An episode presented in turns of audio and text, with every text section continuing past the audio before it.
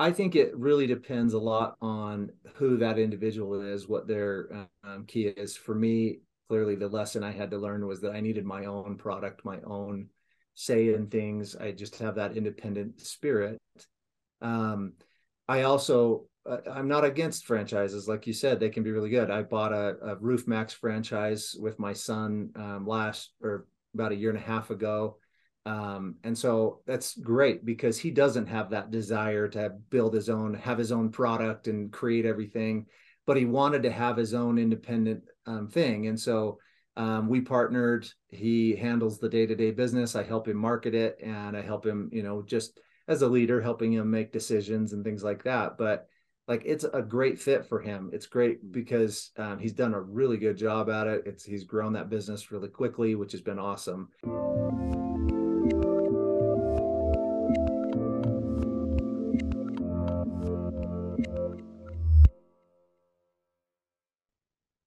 Hey everyone, this is Devin Miller here with another episode of The Inventive Journey. I'm your host, Devin Miller, the serial entre- entrepreneur that's grown several startups into seven and eight figure businesses, as well as the founder and CEO of Miller IP Law, where he helps startups and small businesses with their patents and trademarks. You ever need help with yours? Just go to strategymeeting.com, grab some time with us to chat, and we're always here to help. Now, today we've got another great guest on the podcast, Ryan Spelts. And as a quick introduction to Ryan, so uh, Ryan uh, was a, a decent uh, decent student in high school and a bit better in college, um, but didn't uh, quite the, fit the college mold. Um, tried a few different uh, types of courses and different degrees while I was in college, and then uh, worked also uh, during that time worked in a marketing job um, and marketing and sales job uh, for Cutco, and then uh, made uh, more in, in college uh, than his teachers and or teachers uh, than, than, the teaching profession he was thinking about going into did. Um, so ended up getting a job uh, a job uh, after school with Cutco. Worked in direct sales with a, a, variety of consumer goods for 20 years, and then when he turned 40 around seven years ago, wanted to start selling his own stuff. So wasted about a year and a good amount of money before uh, settling on the uh, uh, the idea and what they're pursuing now. And he'll give us a bit more detail on that as well. So, with that much as an introduction, welcome on the podcast, Ryan. Thanks. Thanks for having me. Absolutely excited to have you on. So, so I just gave a, a quick walkthrough or an overview of uh, of a, a, much longer journey and condensed in the 30 second version. So let's uh, rewind and unpack that a bit. Um, so tell us a little bit about uh, how your journey got started in uh, high school and college. You know, um, I think a lot there's there's two types of people. Some people know what they want to be when they grow up, and then some people when they're 47 still don't know. And so that's that's where I'm at. But uh, I um, I really didn't have a path. I kept bouncing from different things. I knew I liked marketing. I was a marketing major for a while. I also knew I liked teaching people. Um, I loved education and and uh, you know those things. So um, I even though I eventually finished college, um, there was an interesting thing that happened. I got my tax return for, or my 1099 from Cutco from selling uh, Cutco for the the past it wasn't even a full year. It was like nine nine months that I had sold Cutco, and then that same the next day in school, I was in uh, education uh, preparedness class, something about being a teacher, and they passed out the starting pay for teachers in Nevada. And I had made more selling Cutco part time in the evenings than I was going to make for like the first three or four years with pay increases. And I was like, oh, that's terrible. And we lived in the worst part of Las Vegas. I was going to UNLV. And so I was like, we have to live here in this part of town forever. Like that sounds terrible. So it kind of changed my path. So now you said, okay, you know, so and I think teaching is admirable, but it's you certainly don't go into it for the vast majority of positions for the pay, and it's um, you know, for a different motivations. But it, you know, I I have uh, several teachers within my uh, family, and you know, they they they they do something that I can't, which is you know, they they sacrifice their pay for a greater purpose and i say hey I, I, you know i'm willing to help other people out but i want to get paid well for it. And so you come out of you know you so you're coming out of school a bit and saying okay was gonna you know considering going into teaching going that direction didn't necessarily work out or didn't go in that direction. So you you know come out work for cutco during school and then i think you um, after school you continued to work for them and kind of uh, do sales or management or kind of uh, clue us in as to after graduating kind of where where your journey took you.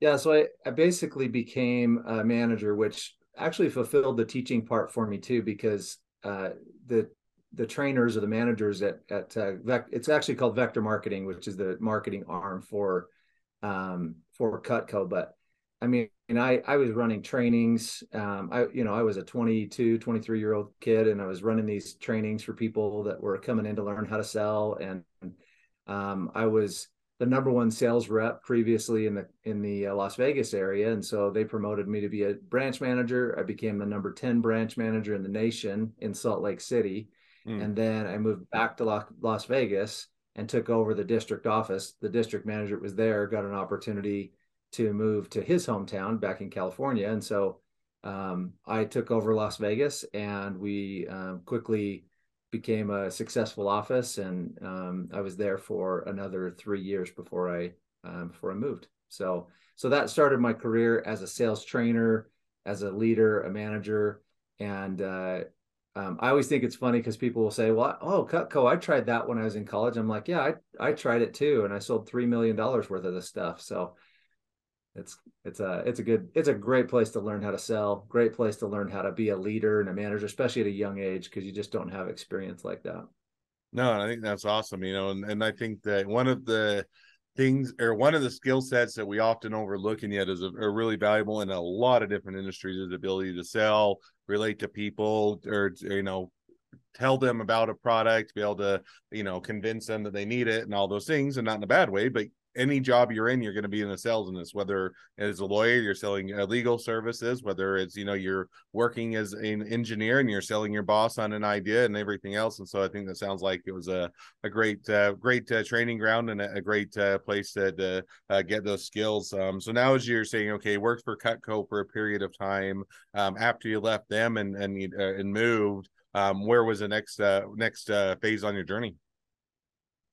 So I I uh, actually started working for an, a, a, a mortgage slash real estate investment firm in Las Vegas. They were called Investment Lending and Redline Strategies, and we basically we took we uh, helped people who wanted to get into real estate investing, and we helped them either you know find properties or helped them finance the properties, or we helped them learn strategies. We often played um, the game i think it's called cash flow by robert kiyosaki with groups and you know it just introduced the idea of creating cash flow and passive income. And so as uh, we went through that journey it was a lot of fun. Um, actually made a lot of money uh, easier than i had made it or have since made it in uh, in a short period of time. But then the market crashed in 2007 in las vegas 2008 uh, short to follow here in utah.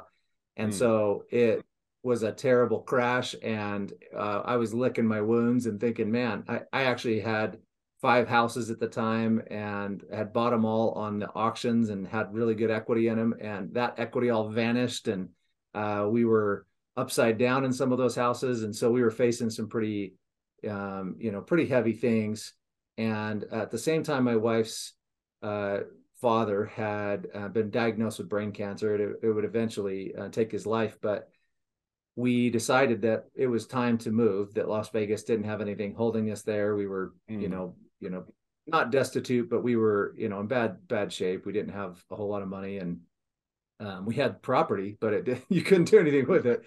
And then uh, we decided to move to utah which uh, my wife's from honeyville utah. There's more cows than people there. And um, we moved to ogden which was semi close and um, mm and so we could my kids could get to know their grandpa before he passed away. And so um, we moved up here.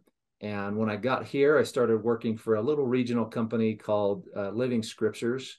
Living scriptures is like a animated uh, bible story company. They sell to families with kids who want to entertain their kids. And i was their director of sales. So we um, built the sales team. We had about 100 salespeople that worked for me throughout the state um, and had five different managers that ran those teams. And we were in malls at kiosks. We did some door to door.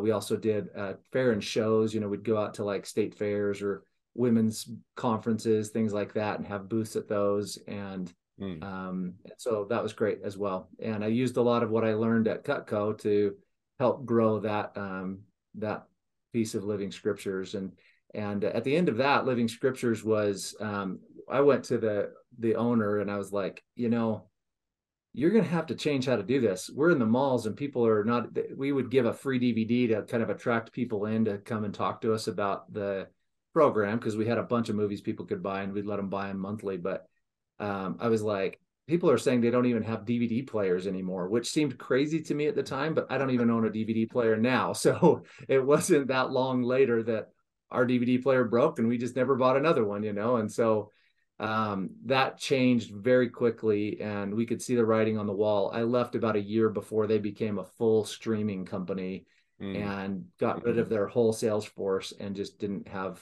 that setup anymore. So, um, and then that was when I started looking at the option to start my own business. I wasted some money, I lost some money. I tried to, you know, a couple of different things and uh, spent a ton. No, and no, uh, before you jump over that too much and, and without putting too much salt in the wound, but I, you know, I think that there's a lot of people that you're you're excited, you want to do your own business, and so you know, there's everything from get rich quick screen or schemes to seminars to just bad ideas to good ideas the timing's wrong or things that you have to learn with you know in quote stupid tax in other words you it may be a great idea may be the right timing but you don't know enough to actually make it a success so kind of walk us through what was that when you decided to kind of go out on your own and you burn through some cash and uh, you know learn from the mistakes kind of what did you do or, or what did you pursue? Yeah my job at living scriptures was a good job. I, I made good money and so we we kind of came into this spot feeling fairly confident. We had a bunch of money in savings. We were doing pretty good you know we had nice vehicles. We had we were just in good good place you know? And I tried an Amazon FBA store. Um, and I know a lot of people who've done really well at Amazon FBA stuff. Mm. I just wasn't one of them.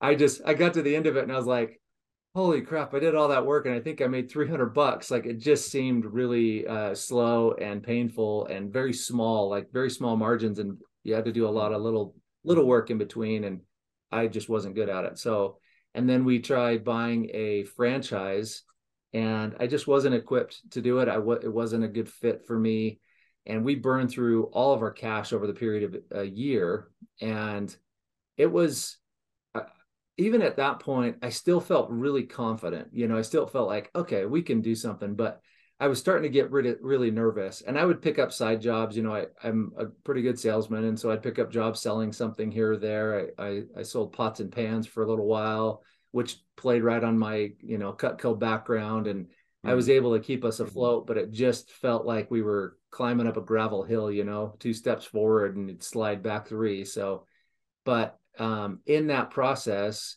I had an interesting idea I um, in between when we right before we moved to Las Vegas or from Las Vegas we were still investing in real estate my brother-in-law came to me and he said hey I want to work for this um, magazine company, they kind of let you set up magazines in an area and you go out and sell ads. They provide all the content and then you publish this magazine for this community and they'll um, you know and then you just make revenue over and above what it costs to produce the publication and so we um, launched that and did really well with it until the economy crashed in las vegas and um, about half of the advertisers that we had mm called and said, "Hey, we want to keep advertising, but can we pay you in like 90 days?" And we're like, uh, "No, we don't have enough money to print this thing without your payment." And and then another probably 20% to 30% just closed up and were gone. I, there was this big hair transplant. I need him now, but this hair transplant doctor there that was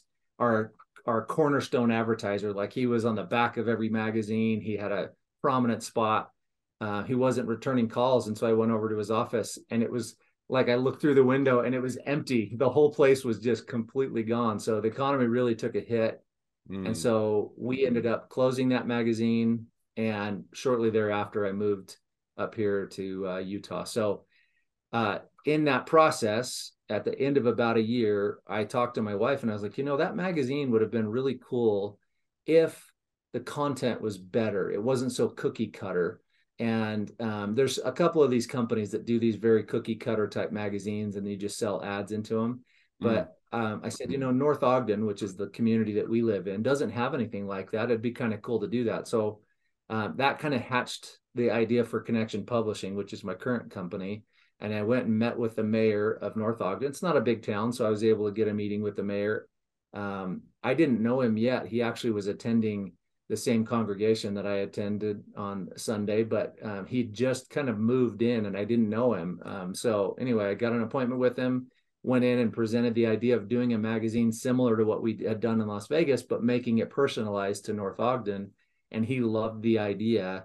And so uh, we started working on it and he got it approved through city council a few months later and we were off to the races. Um, so Connection Publishing is a uh, city magazine company and we have five different communities that we work with that we create magazines for. The first one was north ogden. Everyone since they approached us and said hey we saw your magazine. Can you come do this for us too? And so uh, we've done that for about this summer will be seven years. And then um, we also um, we also are a marketing company. So we sell the advertising in the magazine also but we also do digital marketing social media and search marketing.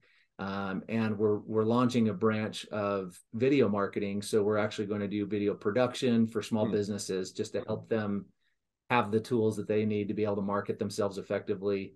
And so, um, kind of interesting because we were out of money. We were feeling like I might have to go get a job again, but then that's when the idea came, and that's when we uh, it kind of and it and it didn't take off like a shot. Like I wish I could say we were like an instant success, but I think the first year we made eighteen thousand dollars in profit, and the second year we made seventeen thousand dollars in profit. It got worse. So, um, but, uh, dang it! But from there, yeah, but from there it actually got better and better, and um, it's a pretty good sized company now. Uh, we have eight employees and about 10 different contractors that help us get the work done that we do. It's definitely not just my wife and I anymore, thank goodness, because we couldn't do it. But no, I think that's awesome. I like, you know, it is always good to hear, you know, because I think, or when you're saying, hey, first year we didn't do that great, we did.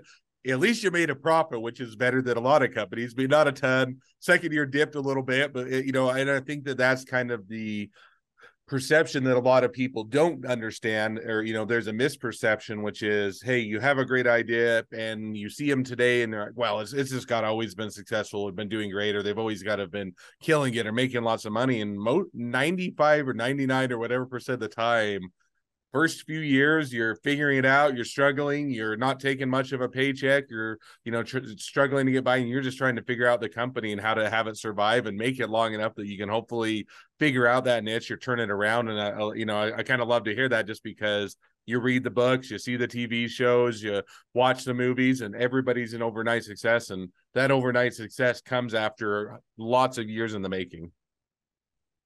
It's so true and we um and if I, I think also if you're a growth oriented person and you want to grow your business, like the re, we did, you know, we doubled more than doubled our sales the second year, but we had reinvested it back into the business so much that our profit was a little less, you know. So it's interesting, but that's how it is. Uh, it's really expensive to start companies. It's really expensive to grow companies, and you have to work really hard. So that's that's what we did. Um, I always, you know, people from the outside, I've had people say things like, wow, you've done so amazing at that. And I'm like, man, I feel like I'm just running through a briar patch, you know, just getting scraped up and bumped and injured along the way, but we're just fighting to make it work. And um, I, you know, it's there's been easier times than than others, you know, but um, there's also been some pretty challenging times. So kind of no, and I think the other thing that you know you hit on is I even when you made it to a point where you feel a little bit more stable or a little bit more comfortable, at least for me and most of the other businesses I know,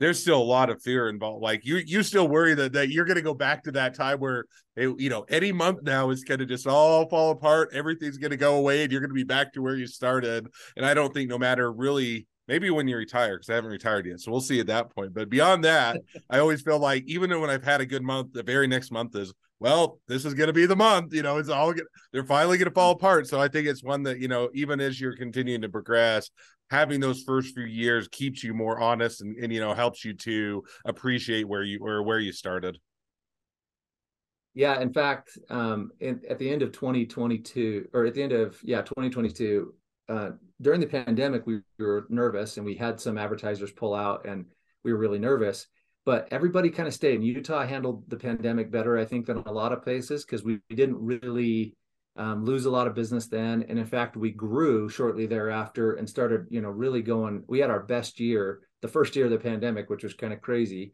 Um, and then the next year was even better. But then in 20, so 21, 22, at the beginning of 22, there was a nationwide, worldwide paper shortage. And as a print publication, that really affected us. I couldn't even get the magazines printed. We had uh, paper shortage. We had transportation problems. Cost it was double to transport the publications from the printer to the post office. Um, I was printing in Idaho and in Colorado. I bought a big moving truck. Think the largest moving truck you can get. They're like almost like a semi, but they're just under what you need to get a CDL. I bought one of those to transport my own stuff because we couldn't get truckers to do it. They were so busy they couldn't uh, take us on, and if they would, it was double what we were used to paying. Mm. And so I uh, bought a truck, and then I found out if you pick up your own product in Cal- in Colorado, you actually have to pay sales tax on it. And so I had to form a trucking company so I could go pick it up as a trucking company and bring it back and not pay sales tax because a sales tax on a twenty thousand dollar print bill is a lot of money. And yep. so we just fought and fought all during 22 and then I realized I was like, I am so focused on the bad things that are happening and the frustrating things that are happening that I'm not leading my company and leading my team. And it just kind of, I could kind of feel there was like a fog over what we were doing. And so at the end of 2022, we really started diving in and just trying to um, pivot a little bit. Print costs have gone up about 68%, which is um, really difficult to make a, you know, a profit off of when you have your core product go up that much. And so we just started innovating. That's when we started doing digital ad sales, social media, uh, search, all of those things. Um, and then uh, and and now adding in video, things like that. Like I just realized that as a as the leader of the company, I have to I have to innovate. I have to think about the net what's next. I have to drive for growth. And 2022 was the first year that we didn't grow year over year. Um, we went from uh, you know, we went down about oh maybe 10%. Some mm. of that was a decision we made because we actually closed an unprofitable publication that we were losing money on. So all of that revenue went away too. So we actually, if if the prices hadn't gone up like they did, we would have been much more profitable mm. last year. But even though we went down about 10%. So um, overall, it's just been I, I just learned a, a key lesson there as a leader is that I can't just focus on the problems. I've got to step up and think about my people, think about how I can serve them the best and help them get the most success and really drive innovation and lead them up the mountain. So no, and I and I, I think that's sometimes easier said than done because you know, especially when you start out, you do think about the problems because you're the only one that's going to fix them or solve them. And yet, as the the company evolves, as you continue to progress, you have to take on different roles and take on different views that allow you to continue to lead the company. And so, it's it's one of those you have to figure out how that transition goes and what it looks like. So, love to hear those stories. So, well, now as we've kind of reached a, a, bit of the present day of your journey, it's always a great time to transition to the two questions I always ask at the end of each episode. So we'll jump to those now. So the first question I always like to ask is along your journey, what was the worst business decision you ever made? And what'd you learn from it? So I actually think buying that franchise that I bought um, was a bad decision. And the reason is I I knew and in my heart i wanted to be an entrepreneur but i had a lot of fear that i wasn't good enough or i wasn't smart enough and that i couldn't do it. And so i started looking at uh, franchises. Um, even though i was not an entrepreneur for my whole career i was an independent contractor. You know most sales positions are an independent contractor and they talk to you about building your business and about being a business owner but you're always selling someone else's products right? Mm-hmm. and so as i um, as i made that transition the thought of trying to create something all on my own really intimidated me. So i went back to almost being the same thing i was before which was selling someone else's products. And when i didn't particularly like a product i didn't have any say over how to change it or how to fix it or you know in our current business if i screw something up it's my fault right? But i can also fix it. And so mm-hmm. we can try to you know innovate. We can do other things. And so i didn't have that control. And that was a big mistake for me not to realize that in my heart i really needed that entrepreneurial experience of doing my own thing, having my own product, my own company, and and um, you know, you still always need other people, right? In business, you need suppliers, you need all of those things, but that that's probably the biggest mistake that I made was going back to what I was before and thinking it was going to satisfy that need I had, which was deep not everybody has that. I understand that. Some people are like, "You're crazy for being an entrepreneur," but I. That's what my wife that. tells me every time I have a new idea. Uh, not another idea. You've already got too many of them. Stop. But I'm like, but it's fun. Like I enjoyed it. It's it's it's. Yeah. There is plenty of drawbacks to it. there's a lot of excitement, a lot of fun to it. So I definitely get that. So and I like and I like I hit on you know because I think and I don't think there's bad things about franchise franchises. A lot of people have been successful at it. A lot of people have done well, but you also have to be self realistic that if you're looking to do your own thing or have your own control, there is it is a different way or franchises don't allow you all the freedom because you do still have to adhere to what the franchise rules are. And, and i get it. They're trying to build a brand. They've already figured out their system that works for that business. And if you want to adhere to that system works great. But i think that you know the mistake sometimes you make is as you said you kind of get that worry that fear and then you pull back. And when you pull back then you're not really doing what you want to do. You're you know kind of doing a, a pseudo version of it. So i think it's a easy mistake to make but a great one to learn from yeah. Second question now that I always ask is now if you're talking to somebody that's just getting into a startup or a small business, what would be the one piece of advice you'd give them? So I think it really depends a lot on who that individual is, what their um, key is. For me, clearly the lesson I had to learn was that I needed my own product, my own say in things. I just have that independent spirit. Um, I also I'm not against franchises. Like you said, they can be really good. I bought a, a Roof Max franchise with my son um, last or about a year and a half ago. Um, and so that's great because he doesn't have that desire to build his own, have his own product and create everything, but he wanted to have his own independent um, thing. And so um, we partnered. He handles the day to day business. I help him market it and I help him, you know, just as a leader, helping him make decisions and things like that. But like it's a great fit for him. It's great because um, he's done a really good job at it. It's he's grown that business really quickly, which has been awesome. So I think it's just knowing who you are, knowing what's important to you, and then being able to pursue it and chase it. We just launched another company that's kind of a break off from the magazines called what to eat for dinner.com with a number four.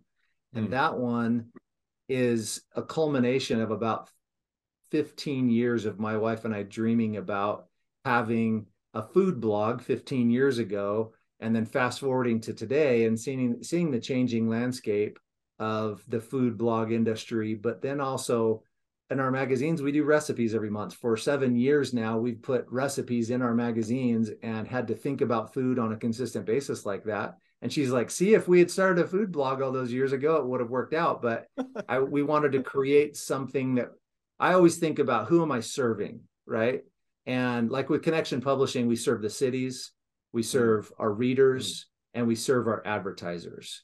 With What to Eat for Dinner, we're serving busy people who still want to cook at home. And so we give them a, a, a meal plan, a you know food item, a, a grocery list, so they can itemize and say, okay, this is what I need to make these meals for the week and they um, you know and then the recipes too and so it just creates it's like who am i serving who am i trying to help and then you go to work trying to figure out a plan to serve them the best way possible so that they become a fan of yours. They're like you're awesome. Thank you so much for your help and all the things you do. We love your work all of those kinds of things. So that would be my advice. Who are you serve figure out who you are first and then figure out who you're serving. No and i think that's a great takeaway. And i think that you know it and a lot of times i think that you don't really think about it you're i'm the i'm the ideal customer i just had to find more of me or i you know or i'm i'm serving everybody everybody's going to want it. And well yeah maybe maybe everybody will want it in theory but you have to find who are the people that you really want to resonate with and who you're going to serve. And then if you can focus in on them then anybody else on top of that is you know is gravy so to speak and great if you can expand and, and go in different directions later on but i think that's a great uh, great piece of advice and a great takeaway well, now as we wrap up, if people want to reach out to you, they want to be a customer, they want to be a client, they want to be a, an employee, they want to be an investor, they want to order one of your magazines, or they just want to be your next best friend, what's the best way to reach out to you, contact you, find out more? So connectionpublishing.com or connectionpub.com, either one of those goes to the magazine company and advertising company. Um, and uh, what to eat for dinner with the number four.com. That's just free. Um, anybody can use that. So they can get a free account there and use the meals and shop with it. If you want to reach out to me directly, ryanspelts.com is my blog. And, um, you know, that's where I teach and, and uh, write about marketing and sales and um, do those kinds of trainings and um, and that's probably the best way to get me awesome. Well a lot of great ways to connect. Definitely encourage everybody to reach out uh, support a great business if nothing else uh, make a new best friend. So with that thank you again ryan for coming on the podcast. It's been a fun it's been a pleasure. Now for all of you the listeners that are out there you have your own journey to share and you'd like to be a guest on the podcast we'd love to have you. So just go to inventiveguest.com apply to be on the show. Couple more things as listeners make sure to click share subscribe leave us a review. Helps us to reach even more startups and small businesses to help them along their journey to success and last but not least if you ever need help with your patents your trademarks or anything else along your journey just go to strategymeeting.com grab some time with us to chat. We're always here to help. Well thank you again ryan for coming on the podcast and wish the next leg of your journey even better than the last. Thanks. Appreciate you having me